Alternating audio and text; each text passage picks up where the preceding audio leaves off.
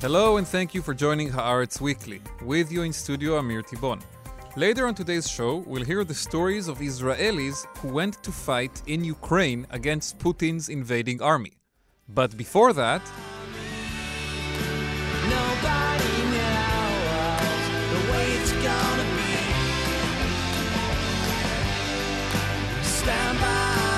our guest today is Eran Etzion, the former deputy head of the Israeli National Security Council, today the CEO of the digital participation platform Raise It. Hi, Eran.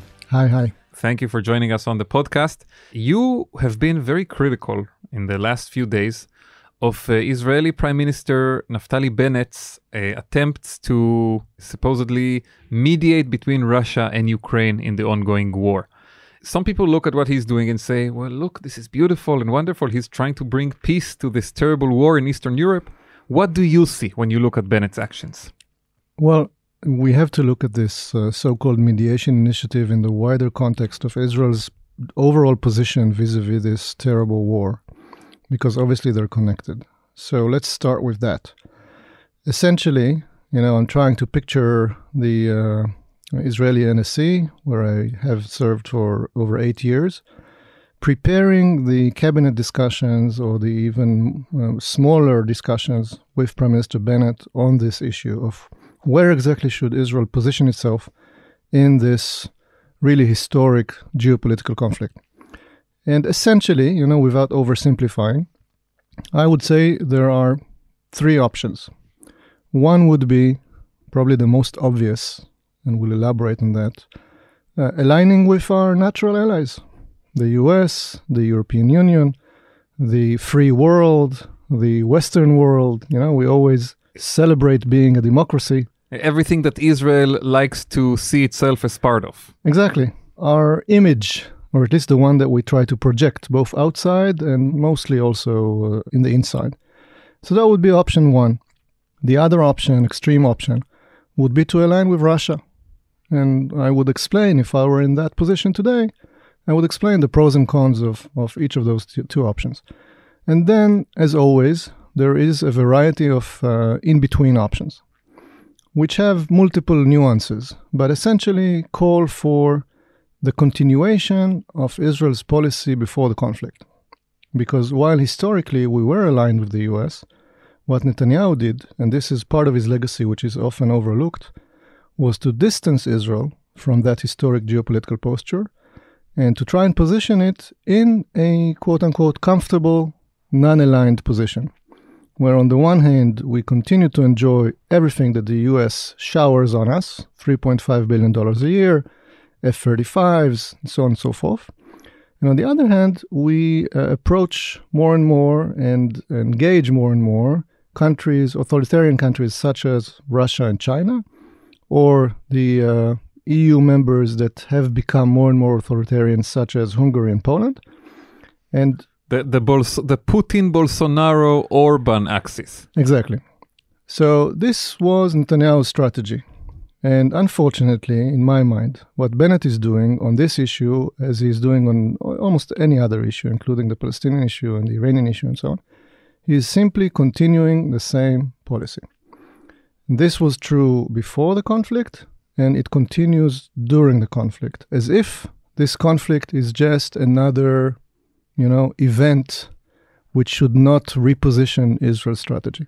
But, but from his point of view, Bennett comes and says, look, we have Russia as a neighbor here in Syria, and we have to be mindful of that.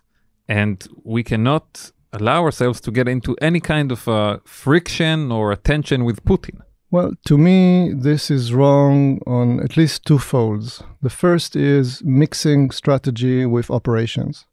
Whereas obviously Israel's overall alignment with the US and the Europeans is probably the most strategic issue that Israel and that, that any Israeli government and Israeli prime minister should be very careful not to erode and not to change. This is really the, the foundation, the core of our national security and international security policy.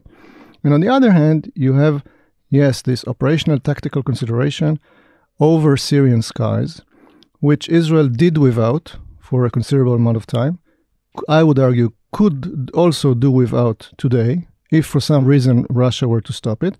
Plus, I also think Russia would not stop it so quickly because the fact that it exists is not because it's an Israeli interest, it is because it is a joint interest of both Russia and Israel. Basically, the Russians also don't want the Iranians to be too strong in Syria, and so it's a bit comfortable for them as well that Israel is doing these military strikes from yes, the air. Yes, plus in very crude terms, and the Russians do not overlook crude terms. Each system that we destroy, each SA system or each armored carrier or whatnot that we destroy, owned by whoever in Syria, gets replaced by the Russian military industries.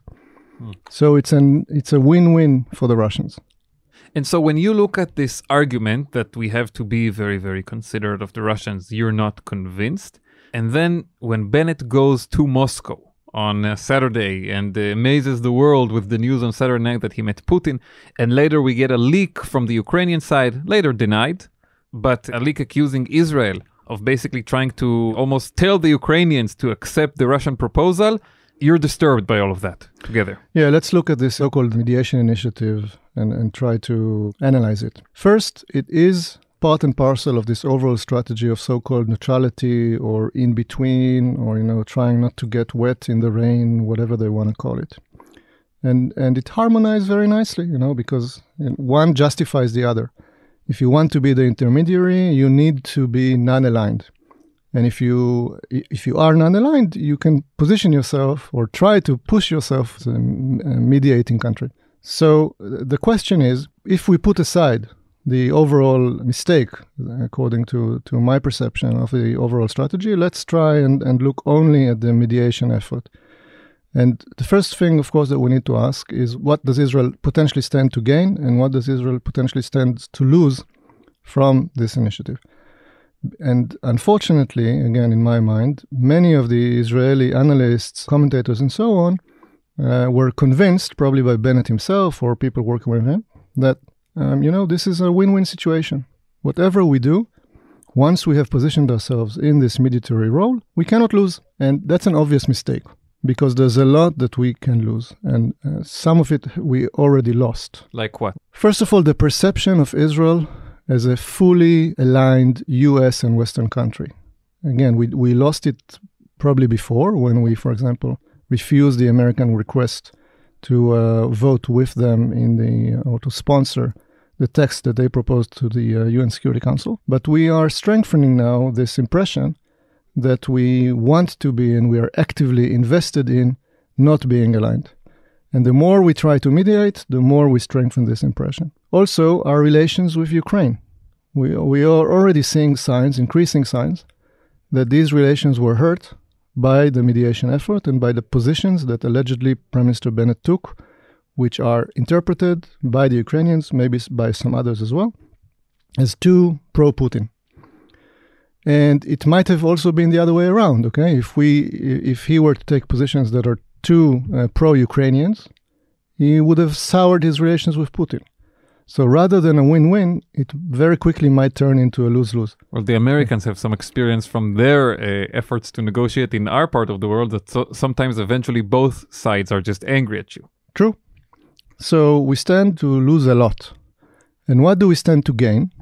Well, to believe that uh, Putin would choose from all people and countries around the world uh, Prime Minister Bennett and the State of Israel as the ones who will get the global prize.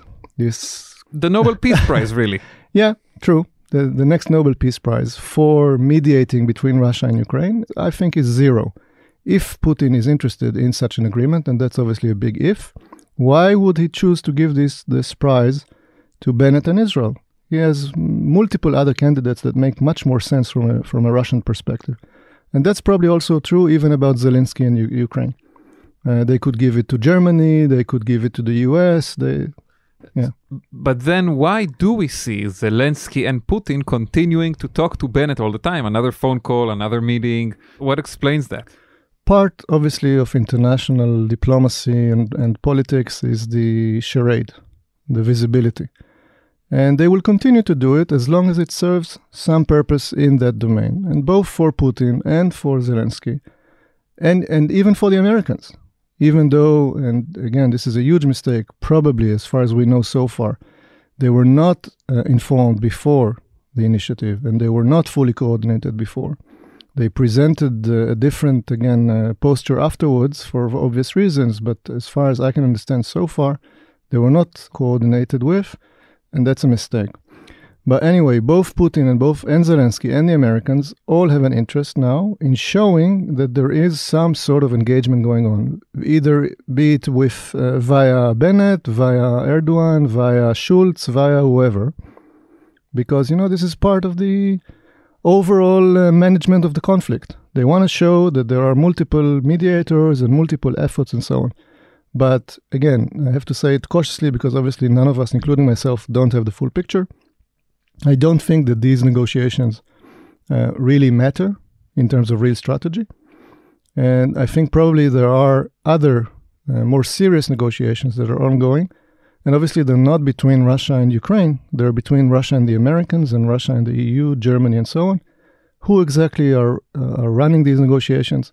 It's an interesting question. On the American side, my bet would be in terms of uh, people who are really negotiating with Putin, the, would first be on Bill Burns, a seasoned American diplomat who I know a little bit personally, who served both as ambassador in Moscow and in other iterations of his long and impressive career as a professional diplomat headed the strategic dialogue between Israel and the US, led also the secret negotiations with Iran. So I think he's probably involved, and there are probably others.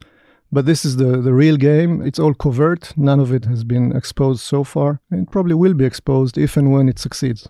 Uh, this reminds me of an article that uh, Alon Pinkas wrote for us at Haaretz, saying that the, that Putin's real negotiations will not be with Zelensky; they will be with Biden, if and when.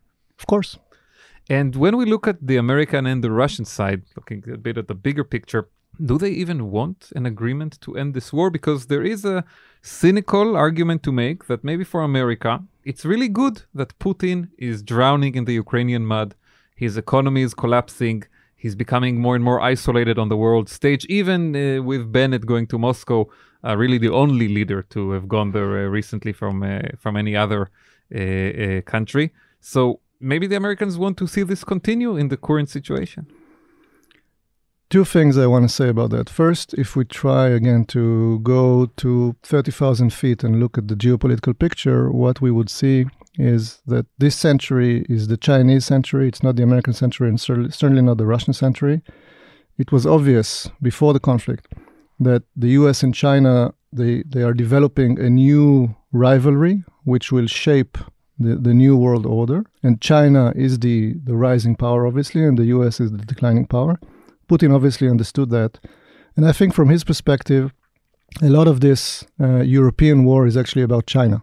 Hmm. Because for him, it's about repositioning himself as a peer on this uh, top global stage between the US and China. He realized that the New World Order was about to be shaped without him, and he needed to kind of demonstrate his uh, spoiling capability and the need of both the Chinese and the Americans to take him and Russia into consideration. So that would be uh, point number one.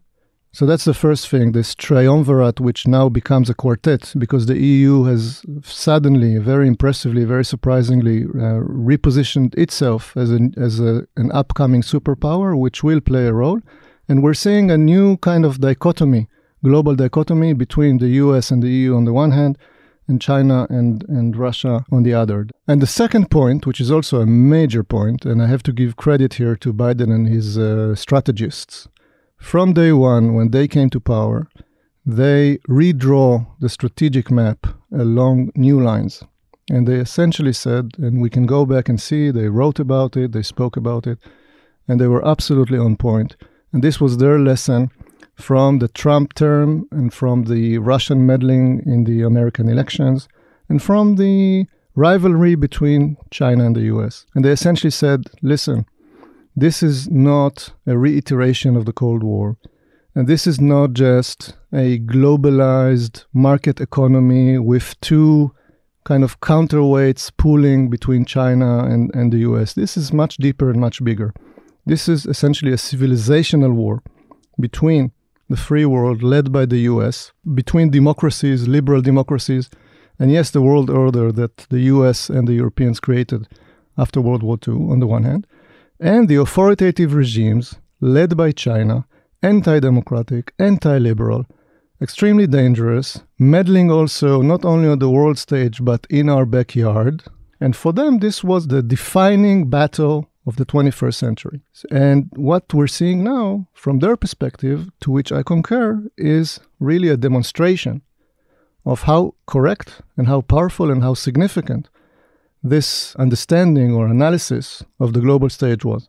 I have so many questions to take uh, the conversation to. L- let's start with this one. If it is really a, a world uh, conflict over democracy and liberal values, is the democratic liberal side uh, ready for the price that it would take to fight it? I mean, everybody right now is full of praise for Ukraine and for the defiance and the resolve of the Ukrainian people but uh, it doesn't seem like the West is eager to join them at this point. All we are seeing is country after country saying, yes, we will place very devastating sanctions on Putin, um, and maybe we'll send some ammunition to Ukraine. But at the same time, even the MiG initiative, the idea of sending these planes from Poland Ukraine, was shot down over the fear of antagonizing Putin too much.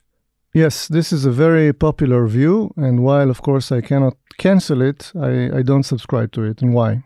because I, I think we have seen a tremendous transformation in the European Union mostly, but also to a certain extent in the US, and the way they have been able to so quickly and so effectively uh, bring about unprecedented level of sanctions economic sanctions trade sanctions financial sanctions legal sanctions against Putin, against his cronies, against uh, Russian institutions, and the way that essentially all global companies from all sectors simply went along, even though it runs against their interests, theoretically. You know, they lost a lot of uh, assets and a lot of income and so on. And I think it surprised many people the way that they simply jumped on the wagon. In, So- in, including Putin, probably himself. I don't think. I don't think he anticipated this kind of uh, response so quick and so powerful on the economic front. Absolutely. So I think they, they're not getting enough credit for that, certainly not in the Israeli discourse. And we are, as always, unfortunately, focused on, you know, the military side of it and how many airplanes and how many tanks and so on. This is not the bigger story. Okay, I would go even further to say that Putin might be able. It's very possible that he, if it's not stopped by a truce agreement or inter, an interim agreement, it's very possible that he will win the ground war or the military side of the war in Ukraine. Whether he occupies the entire country or not, of course, it's important, but essentially, he might, within a relatively short period of time, be able to win militarily. Although even that, Mm-hmm. I think, would not be according to the original expectations that Ukraine would collapse within days. We are talking on day, I think, 17 or 18 of the war, um, and Kiev is still standing. True. Uh, it's, a, it's an interesting question, you know, what exactly was the military plan? I'm, I'm still not sure. There's a conventional wisdom that he that, that the military failed, and I'm not sure about that. But regardless, well, the point is different. The point is that even if he wins the military war, he will lose strategically. Because if his economy collapses, and this is right now the more probable scenario, it's only a question of time, and probably a relatively short period of time, in which his economy totally collapses in a way which we haven't seen. Not in Iran, not in North Korea, not in any other country that was under sanctions. And this will obviously have huge political implications. It sets a very important precedent. So I think, and Tom Friedman also wrote it, this is the equivalent of Hiroshima and Nagasaki on the economic and financial side. And the, the amount of damage, the depth of the damage that Russia has already incurred is, is amazing and unprecedented. So I wouldn't sell Biden and the Europeans short on that. On top of that, we also know that both the Germans and some other European uh, Union members and uh, potential future NATO members like you know Sweden, Finland, and so on, they have all within a matter of weeks changed a strategy which was in place for decades. You know, obviously the most staggering example is Switzerland, that was neutral since 1815. And when you look in any dictionary, when you search neutrality, you see Switzerland. They broke it just like that and joined sanctions. And the Germans, I engaged in many strategic dialogues with, with the Germans. We were always amazed by the level of their pacificity. You know, it was like in their DNA. And they simply dumped it overnight. and Finland and Sweden with their own neutrality and refusal to even contemplate joining NATO. Yeah, we, we have a great article about that on haaretz.com. Uh, David Stavrou, our correspondent in Stockholm, wrote uh, this weekend about Sweden and Finland suddenly considering to join NATO after refusing the very idea of, you know, even thinking about it for decades. Exactly. So the world has turned upside down in an amazing way, and mostly if we look at it through the prism of major and non major European countries, NATO or non NATO members. So to take all that and say, well, you know, they are still weak, they're still disorganized, they're still not doing the right thing, I, I think is very typical for Israelis, but completely wrong in historic terms. So let's go back to the Israeli question here then. If it is this kind of big war on the global stage between democracies and autocracies, freedom and tyranny, what would you expect Israel to do at this moment? As I already said, Israel should have aligned from day one with the right side of history, with the free world, with our traditional and strategic allies, the US, Germany, France, the UK, the EU. This is where our future lies, most definitely. We don't want to be on the other side, with some respect. Chinese, Russians, North Koreans, Iranians, Syrians, and so on. Sh- it should have been obvious. Uh, and the fact that uh, Bennett and the, and the government, and I blame here the entire government and the cabinet, it's not only Bennett. The problem with them is that most, if not all of them, are Netanyahu disciples. And what they know about foreign policy and diplomacy uh, is what they learned from Netanyahu. And I think if Netanyahu were still in power, he would follow exactly the same policy that they're following. And this is why he's so silent, because there's really no way for him to uh, differentiate himself from what the government is doing. And it's very unfortunate because it's completely miscalculated on, on the strategic level. We should absolutely align with our strategic allies. We are already paying a price. We'll pay a, a steeper and steeper price. Next in line is the issue of sanctions. Israel should have joined the sanctions already. And what i f- I'm afraid will happen again is that we will only do it, you know, belatedly. Everybody will see that we are dragging our feet and we're trying to avoid it. Both the national sanctions on Russian institutions and the personal sanctions of the oligarchs. Many, many of them uh, got their Israeli citizenship in shady ways, and their monies have been laundered here in all sorts of also sh- shady ways, including in the Israeli media. And all of that again, one of the basic fallacies of Israeli thinking and Israeli strategy is that we think that nobody sees what we're doing, that everybody is stupid, that we can get away with anything. But it's absolutely wrong. Everything is transparent, everybody sees, everybody understands, even if they're not saying it out loud. And that includes the Americans and the Europeans and the financial institutions and the uh, media influencers and the journalists and so on. They all see. It's like the, in the Warren Buffett famous story. The water has dropped and Israel is caught swimming naked. What do you think about the way that uh, Ukraine's president Zelensky has been managing uh, the situation uh, with a lot of these public statements and videos of himself in Kiev? Some people say that it's bringing up the fighting spirit.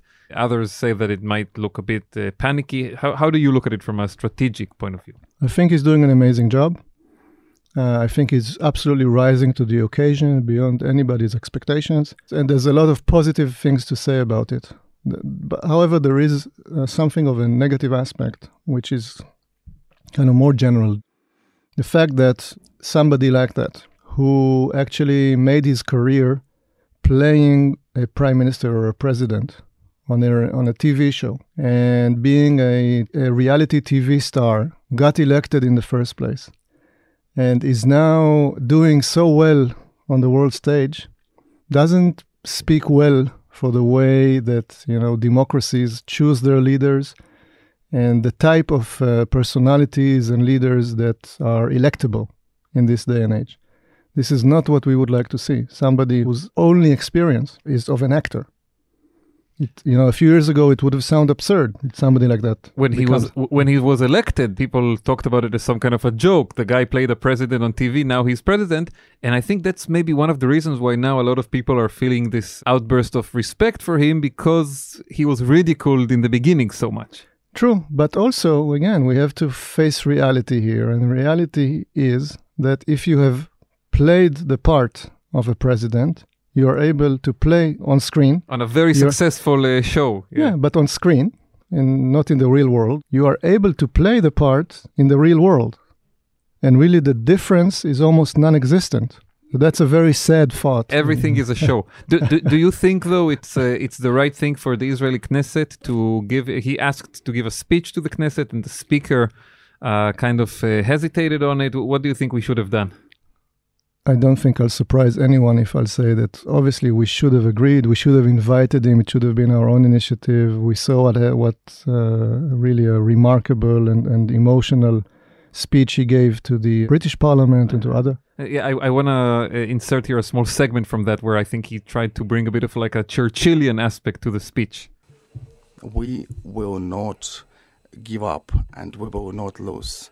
We will fight till the end at sea, in the air. We will continue fighting for our land, whatever the cost. We will fight in the forests, in the fields, on the shores, in the streets. So I think it was heartening and it, it was uh, really an impressive um, gesture by the old democracy, an important democracy of the UK, towards the young and fighting democracy of Ukraine. And Israel should have done exactly the same. We should have invited him, we should have initiated. The Knesset, of course, should have convened especially. And all these pathetic ex- excuses that were given as if, you know, we're under construction or we're on a holiday. I'm really insulted by these arguments as, as, a, as an Israeli citizen. Well, let's hope that maybe uh, some kind of invitation will still be delivered. I, I saw the mayor of Tel Aviv, Ron Huldai, said that maybe we can do some kind of a public event in uh, Habima Square. Um, we'll see where it goes. There's something interesting I want to point out here. Israel, unfortunately, does not have any kind of referendum system on issues. I'm quite convinced that if we had this uh, in, in place, and if we were to go to a referendum, let's say on Israel's overall position vis a vis the conflict, or on the issue of the amount of refugees that we should receive, or on the issue of whether or not we should invite Zelensky to make a speech in the Knesset, there would have been an overwhelming majority of Israelis who would support all of those. But unfortunately, the government here is uh, looking at public opinion in a skewed way, and the entire system is skewed in such a way that they are actually uh, acting in uh, strategically and operationally and on many issues against the overall interest of the public. Yeah, and, and it, it has been interesting to see thousands of Israelis go out to demonstrations uh, over this war in Ukraine. I don't remember in many years uh, uh, that a war in a foreign country brought out these numbers of people to, to the streets. Now, we know there are many Israelis who are originally from Ukraine and Russia. We have a large Eastern European uh, Aliyah wave that came here in the last 30 years, but still remarkable to see these numbers. And I think it, it proves your point that the public opinion in Israel is mostly on that side. Eran Etzion, thank you very much for joining us today. Thank you. It was a pleasure.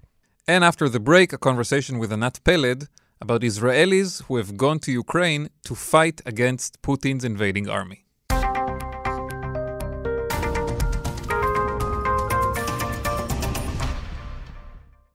One of the more interesting stories to emerge from the war in Ukraine has been the Foreign Legion, people from all over the world who are coming to Ukraine to help the country in its battle against Russia.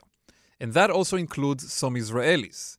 Uh, in a recent article in Haaretz, Anat Peled and Milan Cherny discussed this fascinating issue.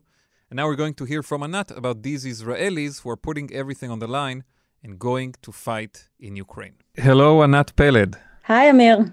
Uh, you recently wrote a fascinating article for us on haaretz.com together with Milan Cherny titled The Israelis Fighting in Ukraine's Foreign Legion. And they are telling you basically stories of what brought them, people who live here in Israel, to now when basically everybody's trying to get out of Ukraine, do the opposite thing, fly into the country and join the war. Yes. And I can say that the Israeli government is not excited about this. They have a travel warning uh, issued for Ukraine and they're trying to get people out. So it's really hard to get numbers to know how many people we're talking about, but we estimate it's dozens, but it could be more. So, who are these people? Give us a few examples. And again, I really recommend the listeners to, after listening to the conversation, go and read it for themselves. But but tell us a bit about these people. Okay, yeah. So in general, we're talking about people who made Aliyah. Many who made Aliyah. Some people were born in Israel, but they come from um, the Russian-speaking world. Many from Ukraine, but not only. Could be people from Russia or other former Soviet countries. And basically, um, we opened the article with the story of Yaroslav, who it's a pseudonym because not all his family knows that he's fighting in Ukraine. But um, we see in his story um, kind of something really interesting. So he made Aliyah from Ukraine at age 12 with his family, defines himself as very Zionist, served in a tank uh, battalion for three years. In the Israeli military. In the Israeli military, yes, that's important to emphasize. And just got out, and the basically the the war with uh, Russia began, and he still has very strong ties to uh, Kharkiv, which is where he's from. His grandma's there, his childhood friends, and he suddenly felt that he had to go back, so he joined the Foreign Legion just got out of service in the Israeli military. And while most Israelis at that point in their life, they do some kind of a trip, they go maybe to India or they do what we call the Israel Trail, you know, backpacking uh, in Israel for half a year. This guy instead goes to fight in Kharkiv. Yes. So basically, he did get have a time to do a trip, but guess where he did his trip? To Ukraine. ah, okay. yes. Okay. So he has very he was there right before, but um yeah, this is this is he he basically told us that he was terrified. He kind of laughed and said, "Yeah, I'm a I'm a human being. I'm really scared, but I feel like I have to do this." Mm-hmm. And yeah, and in the in the beginning of the article, you quote him saying, "I love Israel, and I'm a patriot, uh, but Ukraine is my motherland." Yes, he how, called it his motherland, his moledet in Hebrew. How common is that uh, feeling among the people you interviewed for this article? I think it was quite common. Um, and I think it's really unprecedented in Israeli history. I mean, I'm doing a master's degree at Oxford on, on Zionism, and I think it's very unusual to hear. Um, I mean, if you think about the history of Zionism, it was basically based on the rejection of the diaspora, what was called or what's called the galut, creating a new Israeli identity that was in contrast to the old Jew, um, and then the creation of the new Jew in the state of Israel when it was founded. I think it's quite common. A lot of people stress that they had a really strong connection to, to Ukraine and they were not traitors or anything going to fight for a foreign army, but they just felt it was kind of a, a call of duty.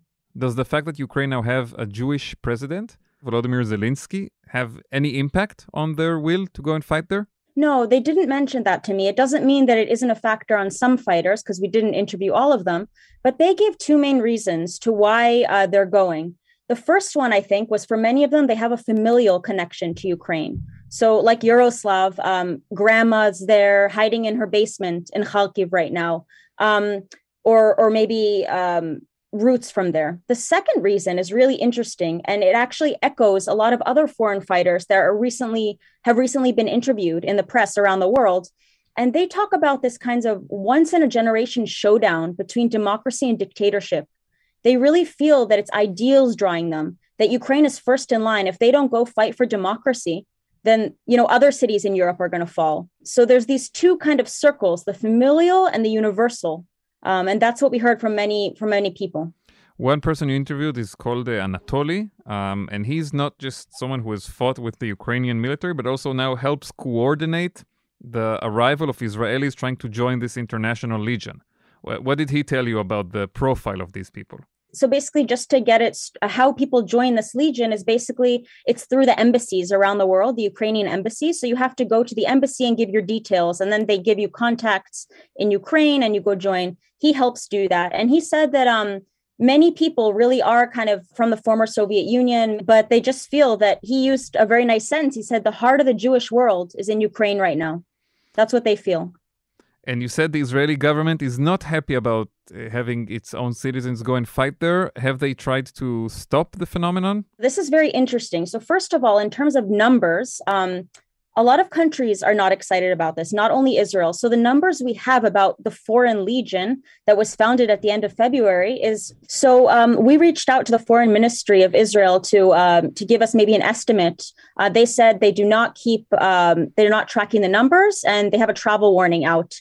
Um, I don't, I think that it, this is kind of unprecedented. Basically, there always have been maybe a few Israelis here and there who went to volunteer for things. For example, joining the Kurds during the fight um, against ISIS or after the 2014 um, Crimea invasion. But this is at much higher numbers. They're not excited. They're trying to get people out. So it's unclear what's going to happen. I think in general, there's shaky legal ground about foreign fighters going to fight uh, for Ukraine. Um, for example, in Australia, it's illegal to join, based on the Islamic State, it's, it's um, illegal to join these kinds of foreign wars. So different governments take different stances. Israel could become more harsh, but it's unclear. Yeah, it's interesting from two perspectives, I think. First of all, historical, it brings to mind the Spanish Civil War and the volunteers who came back then to Spain. And I think you guys even mentioned that in the article. And also, from an Israeli perspective, we also have a phenomenon here in Israel of people who make aliyah to enlist in the military. Exactly. So it's like reverse aliyah, kind of, in a way. Yeah, people who already based their life here in Israel and are going. Have you had a chance to to to talk to these guys since the article was published? How was it received? I mean, is it something that people are talking about in Ukraine? We're in touch with uh, one specific person on the ground, and um, they, they're very busy. It's been hard to kind of get information about them. More and more information is slowly kind of coming out about the Foreign Legion, and we're only going to see more kind of in the press. But um, yeah, they were very excited to tell their stories. It wasn't hard to get them to talk to us. Well, and it was definitely fascinating to read.